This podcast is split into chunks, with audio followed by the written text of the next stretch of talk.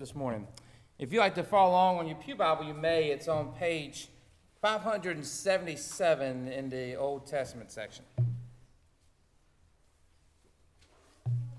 I invite you now to listen to God's Word. o oh, Lord, you have searched me and known me.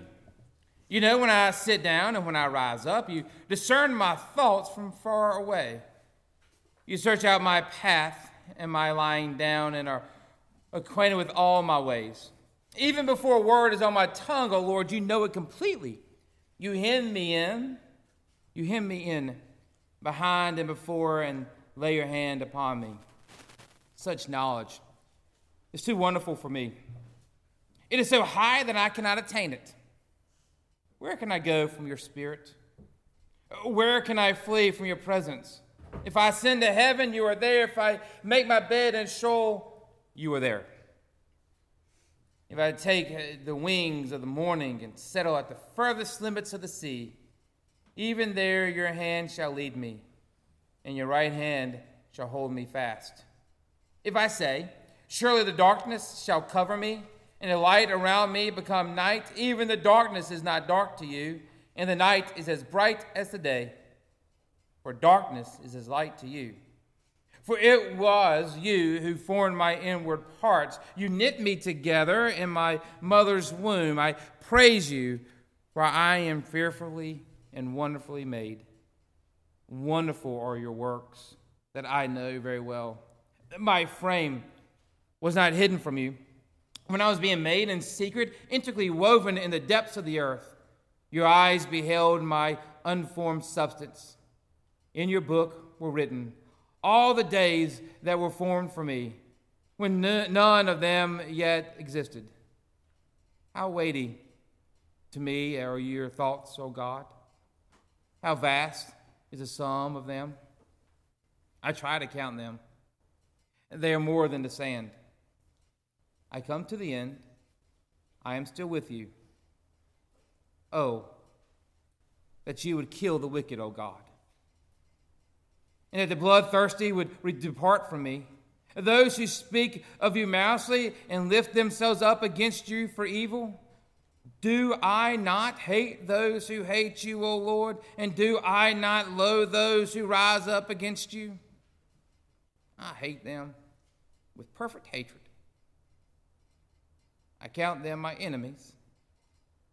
Search me, O God, and know my heart. Test me and know my thoughts. See if there is any wicked way in me, and lead me in the way everlasting. Friends, the word of our Lord. Thanks be to God. Groucho Marx famously said, I refuse to join any club that would have me as a member perhaps uh, better than anyone, churches know that within their communities, not everyone speaks the same history, not everyone speaks with the same volume, and not everyone speaks with the same frequency. And certainly not everyone speaks with the same agenda. And when we're honest, when we're honest, we will admit not everyone speaks with the same commitment spiritual depth, or sensitivity. With so many different opinions and commitments and volumes, why would anyone want to be a member of a church? I think the answer to that question lies within Psalm 139. Oh Lord, you have searched me and known me. You know when I sit down and when I rise up. You discern my thoughts from far away. You search out my path and my lying down and are acquainted with all my ways. Whether we want to admit it or not, we yearn for someone to know us. We yearn for this because we have been made by God to be in community. And being part of a community our declaration is that we want to be known. We want to be known by ourselves and by one another and by God, which is both one of the most beautiful and most terrifying virtues of church. Because when done well, a church community is tender personal, it's unrestricted, it's intimate, and appropriately human. And to be known like that, yes, is both beautiful and terrifying.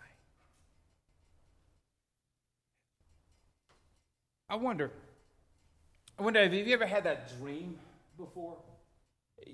Probably know that dream, that recurring dream, um, the one where you're running away from some mysterious pursuer. You run as fast as you can. You keep running, you keep running, exhausted and out of breath. You just keep running and running and running, searching for a place to hide. And the places become fewer and fewer and fewer. And just about your, as you're getting ready to get caught, you wake up, sweaty and confused, trying to figure out what and who you're running from. Perhaps this is the beauty in the fear of this psalm. The beauty and the terrifying part of church. The beauty is that someone cares enough to search for us. The fear will be found. Over the past few years, imposter syndrome has become a frequently used phrase. Imposter syndrome is a feeling uh, that deep down inside that you just don't belong. Uh, it's a fear that you have, fearing that friends or colleagues will discover that you are a fraud, that you never deserved any of your accomplishments or your degrees or any of your promotions. Is something we may feel in our job or in volunteer work or the role we play within our family system or even here at church. Who am I uh, to lead a Bible study? Who am I to help at the food pantry, serve as an elder, lead worship, pray for a neighbor? Research shows that 70% of the people in the United States, over the course of their lives, will experience imposter syndrome. Who am I that God knows my name? And if God knows my name, that means that God knows me. And if God really knows me, would God still love me? Which lies the beauty and the terrifying reality of our faith. With us, knowing and loving is separate. And there's always the fear that if someone really knew us, they'll have power over us, or they could hurt us, or that they would see right through us and cease to love us. But God's knowing is different, the psalmist proclaims. God's knowing and loving is inseparable is indistinguishable. And this is why God refuses to quit searching for us. And God is constantly bringing us together in the community. What God is eager for is for us to discover that knowing and loving are inseparable too.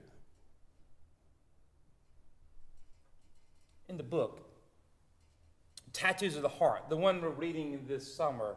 Um, which, by the way, you're welcome to join us on Wednesday at 11:30 and at um, Wednesday night at 7 o'clock. Last uh, week we had a, just an amazing um, conversation, and so much so that people asked for a, nighttime. So we'll talk about more about that. Here's my shameless plug on Tattoos of the Heart. Um, but in this book, Tattoos of the Heart, Father Greg Boyle tells of a time that he met um, Luis. So Luis arrived in his office. Uh, after his daughter Tiffany was born. Luis was in his mid 20s, arguably had been the biggest and the savviest drug dealer in the community had ever seen. Now, Boyle and Lewis knew each other for over a decade. And up until this day, every other job offer that Boyle made to Luis, Luis declined until Tiffany was born. Now, having a daughter, Luis found himself in the office of Greg Boyle. Greg Boyle is a Jesuit priest. He started a group called Homeboy Industries. Homeboy Industries goes, they have tattoo removals, they, they take away graffiti from the streets, and they make bread, and they have a bakery and a coffee shop. His leadership skills on the streets transitioned to the bakery. And soon Lewis also found himself in that workplace as a team lead, leading gang members that he served with and leading gang members he fought against right there in the bakery. And then his leadership skills took him to be the tour uh, guy. People would come from all over and visit Homeboy Industries. And one night, Lewis, um, saw Boyle, Boyle, Boyle, and you know, he, he said something to him. He said, "You know, Boyle, um, why, why do white people, why do white people always keep saying everything is great? Every time I go on a tour and there's a bunch of white people, they always talk about how great things are. Wow, this building is so great. Wow, that bread looks really great. Oh man, have you had the muffins? They're really great. It's such great, nice to meet you. You did a really great job. Why do white people always keep saying everything is great? A few months later, Luis came running to Boyle. Hey, G, hey, G, he called him. Hey, G, you would not believe what happened to me yesterday. What happened after my shift? I picked up my daughter. We went home from the sitter. We opened up the door. She ran into our house and she stopped there right in the middle of the living room and said, Wow, this is great. He said, Gee, I thought my daughter just turned white on me. what is great, honey? My home. My home is great. With tears rolling down Luis's face, the bull points to him and he says, Luis, you did this. You never had a home in your life, now you have one. You did this. You were the biggest drug dealer in all of town, and now you are baking bread. You did this. You never had a father in your life, and now you are one. You did this. I hate to tell you, but I've come to know you. And as I've gotten to know you, I think you are great. About a year later, Boyle told the story for the first time out loud. He told it at Luis's funeral. Luis wasn't doing anything wrong. In fact, he and his friends were packing the car to go on a camping trip. When a couple of gang members from the rivalry area came into to their territory, looking for someone to kill, and couldn't find a gang member, they saw Luis and thought, he'll do the guy in the car. They walked up to him and executed him. At his funeral, there's a room full of people with all kinds of backgrounds men and women from the church, employees and visitors of Homeboy Industries, ex gang members, uh, some from Luis's old gang, and some that Luis fought against. They all came with the same question What's the point? What's the point? What's the point in changing our lives? Doing good. Coming to church. The unexpected death can happen to anyone. What's the point? It's a good question, really. It's a good question that every church, including ours, should be asking. With that question lingering in the air, Boyle told that packed church Luis was a human being who came to know the truth about himself and liked what he found. Does it need to be any other point?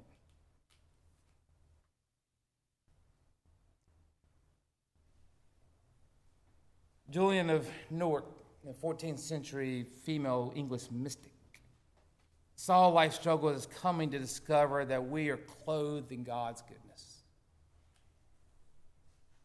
This became Lewis's life work. He embraced the goodness, he embraced his greatness, and nothing was the same. And I believe this is the life work of the church.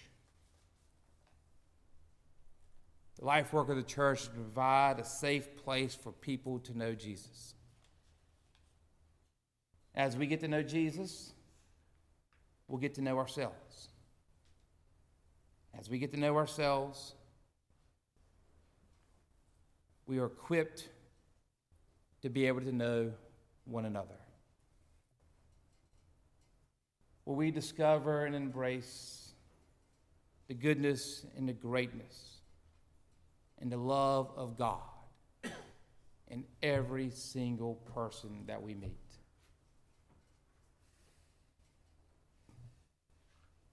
I think this is why the psalmist takes a dark turn at the end of the psalm. Did you notice how dark it got? Oh, that you would kill the wicked, O God. Do I not hate those who hate you, O Lord?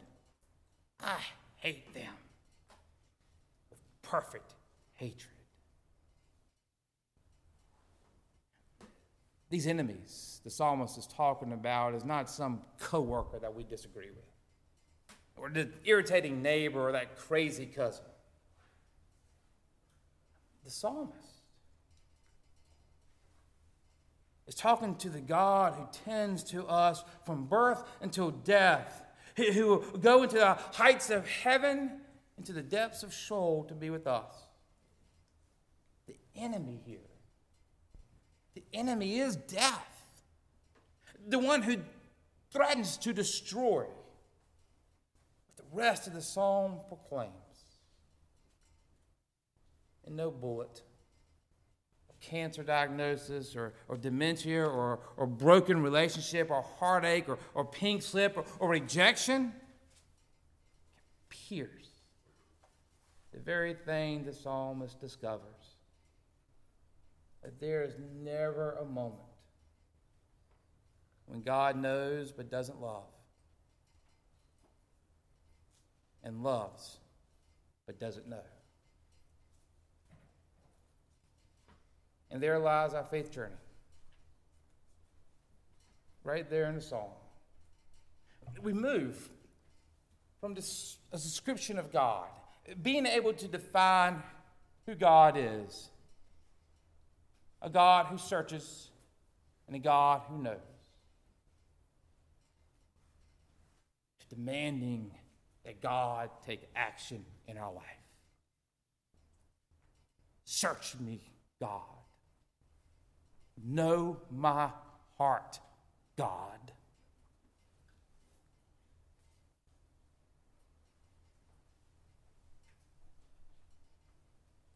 I'm not sure what it is about yourself that you're running from this morning.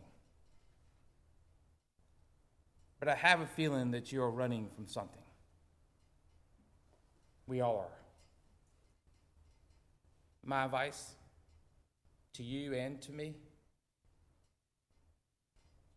stop running. God is relentless, and God's searching to introduce you to yourself. I have someone for you to meet, God is saying to you and to me. I've known them since before they were born. I've loved them since before they were born. And you know what? They're pretty great. And I think, I know, when you get to know you, that you will think that you're pretty great too. name of the Father, Son, and Holy Spirit.